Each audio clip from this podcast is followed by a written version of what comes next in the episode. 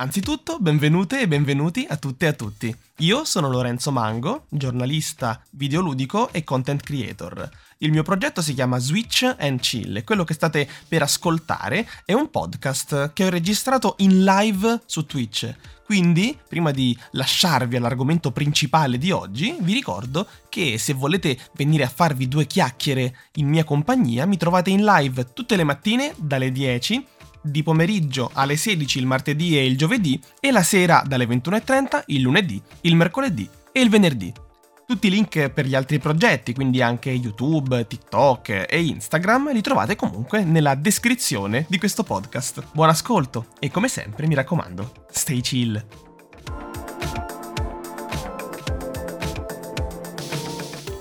Leak Dall'inglese, letteralmente, si traduce come perdita, falla, fuoriuscita, incontrollabile e incontrollata, in questo caso di notizie, rivelazioni, spoiler riguardo qualunque prodotto che non sia ancora disponibile sul mercato. Croce e delizia dell'industria videoludica, fra le altre, i leak sono la principale fonte di spoiler pre-lancio di tutte le produzioni media, quindi non solo i videogiochi ma anche i film. Non confondiamo dunque leak e spoiler, dato che i primi generano i secondi, che però non necessariamente sono figli dei leak. I leak, che oltretutto possono essere reali, quindi realmente le aziende non sanno che qualcuno ha rubato un contenuto pre-lancio e lo sta diffondendo, o fittizi, prodotti ad arte dagli appassionati burloni che si divertono a creare scompiglio con rivelazioni improponibili tipo Uè, ci sono tre Spider-Man nel nuovo film della Marvel. Ecco le foto rubate dal set. Guarda, guarda, sono quelli delle precedenti pellicole Sony. Incredibile, eh? incredibile. Ma i leak sono ancora più potenti di così. Sono più versatili e più utili. Anche per chi dei leak è vittima, non sempre inconsapevole.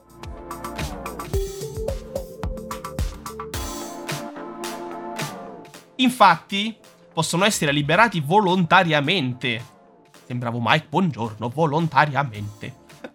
da case di produzioni sbadate, che si dimenticano di chiudere le porte del set quando stanno girando la scena, che attirerà di certo tutti in sala per verificare la veridicità del leak.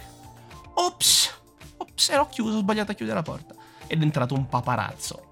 Sono quindi davvero, ed ecco la domanda del, del podcast di oggi, protagonista del podcast di oggi, eh, così nocivi i leak all'industria dell'intrattenimento? Ledono in maniera così vistosa alla godibilità del prodotto finito? Dipende. Dipende perché, come vi ho anticipato, ci sono leak e leak. Spoiler e spoiler. Persone diverse, con una sensibilità diversa alle rivelazioni pre-release qualcuno dà più fastidio, ad altri invece non frega un cazzo. Anche se bisogna dire la verità. Al mondo del marketing, dell'intrattenimento, della sensibilità se ne sbattono. Contano invece i numeri. E da quei numeri dipende il mio precedente dipende. Cioè il dipende se i leak sono così negativi o no. Senza contare che il concetto di leak, almeno in ambito videoludico, è una scoperta abbastanza nuova, ereditata, se così si può dire, dal mondo del cinema, dove invece è una tendenza consolidata da sempre che fa la fortuna di paparazzi e fotografi acrobi- acrobatici, vari ed eventuali. Un concetto alimentato nel mondo videoludico da tempi di sviluppo sempre più lunghi, prodotti sempre più ambiziosi, sequel numerosissimi e supremazia del digitale sul fisico in costante consolidamento, senza contare che per prodotti più ambiziosi sono necessari più sviluppatori, più manodopera e quindi è più facile che qualcuno dei coinvolti possa diffondere dei leak.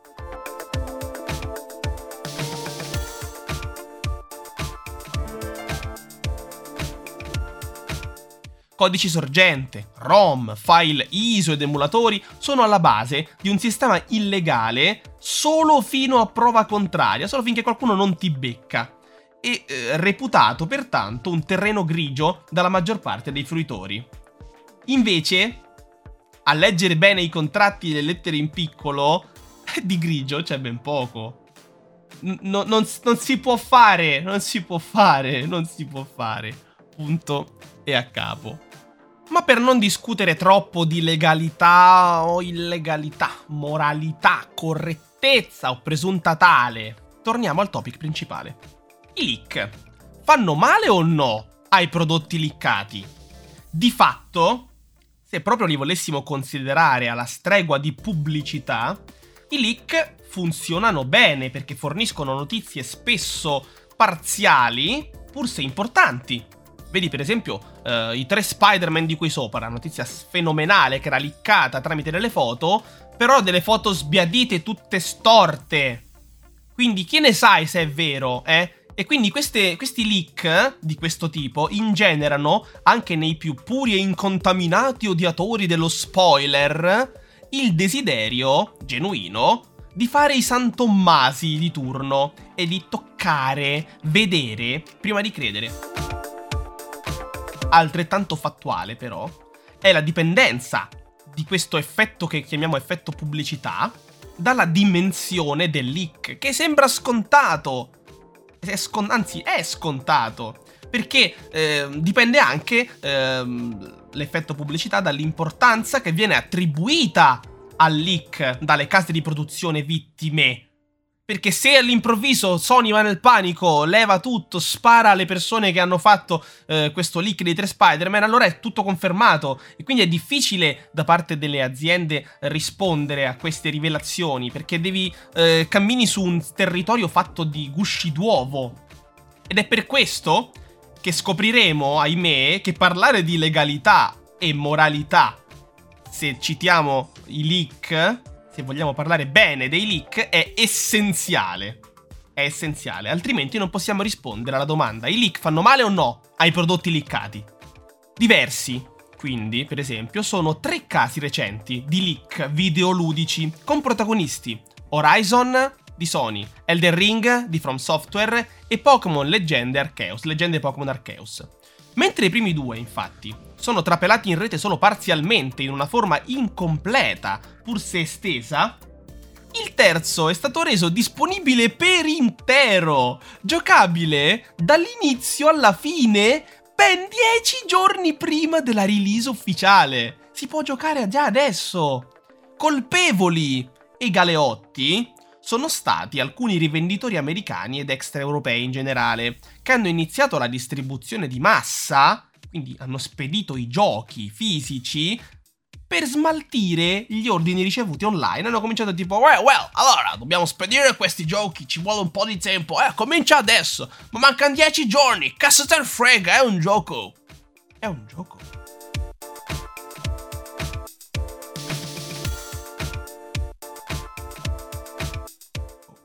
Dalla cassetta di gioco arrivata eh, a questi fortunati acquirenti americani, è stato facile estrapolare il gioco completo e distribuirlo online, con il risultato che i recensori ufficiali, i giornalisti e i professionisti alle prese con il gioco da settimane si sono trovati beffati da utenti dell'ultimo minuto, sopraffatti da recensioni improvvisate tipo fa schifo perché c'è troppo blu.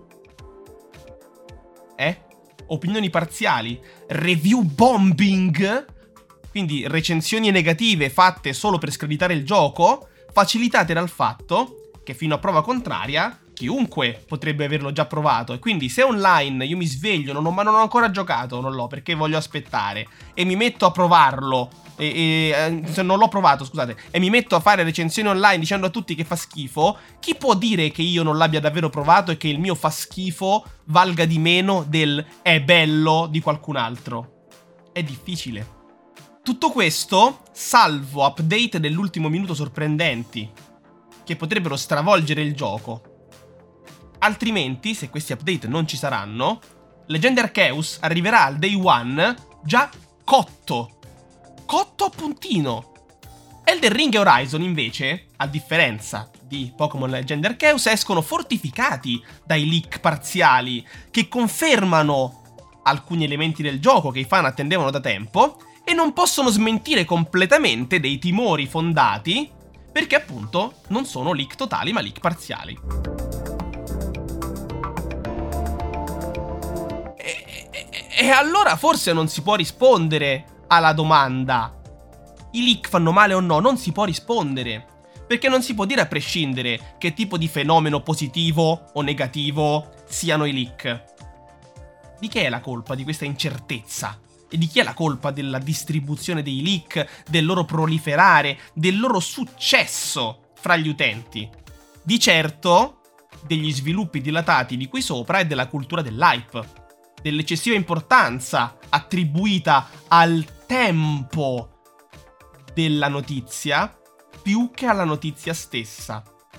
Perché se io do più importanza al fatto di sapere prima di tutti una cosa, la cosa che io voglio, far sap- che voglio sapere prima di tutti perde un po' di importanza, giusto? Ma anche la colpa è di chi distribuisce in anticipo violando i contratti ed esponendosi fra l'altro a cause legali che sicuramente Nintendo intenterà senza pensarci troppo. Non ci mettono un attimo, fanno lì, buttano in mezzo sei avvocati e arrivederci e grazie. Ma anche, e qui punto il mio ditino di biasimo alla Ned Flanders, se volete potete schivarlo inclinandovi leggermente a sinistra, la colpa è di chi ha ricevuto il benefit dell'anteprima in attesa e ha ritenuto che l'ambito in cui operava estraendo il gioco completo dalla cartuccia fosse abbastanza grigio da tenerlo al sicuro sia legalmente che moralmente. Quando invece abbiamo detto legalmente non c'è nessun grigio, è tutto nero come la pece. La colpa quindi, in definitiva, è anche nostra nostra perché cediamo all'hype, scarichiamo il gioco pensando che un download in più non possa far più male dei precedenti 1000, 2000, 3000, un milione di download. E invece non è così. La società in cui viviamo, qua il ditino si fa potente, compresa quella digitale, è responsabilità di tutti i suoi membri. Quelli attivi, che agiscono in malafede, e quelli passivi, in presunta buona o neutra fede. E se di qualcosa in questo macello di moralità, legalità, illegalità che si è venuto a creare si può essere certi, è che i leak e gli spoiler di conseguenza alimentano quella parte di società più rumorosa, negativa e tossica. Non si può pretendere che siano sempre gli organi di controllo a impedirci di agire male né si può pensare ingenuamente che solo perché l'impatto dei leak è inconoscibile finché il leak non è completo, quindi siccome abbiamo detto che non si può rispondere se il leak è male o bene, allora noi agiamo nel dubbio perché tanto non si può sapere se fa bene, magari gli fa bene pure al gioco. I leak alla fine sono come il gatto di Schrödinger.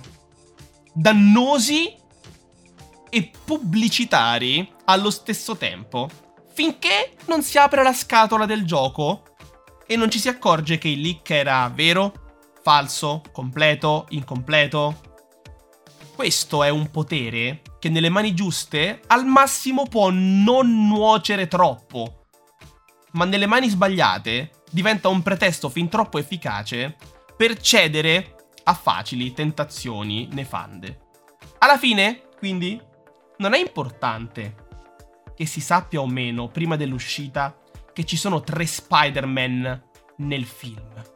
Non è importante che Arceus sia bello o brutto, non è importante quanti boss ci sono in Elder Ring e quanti finali ha Horizon. È importante, invece, che cerchiamo, ci sforziamo di ricordarci che l'uso dell'informazione che riceviamo l'uso dell'informazione in generale è un grande, grande potere. Da cui dipendono sempre grandi, grandi responsabilità.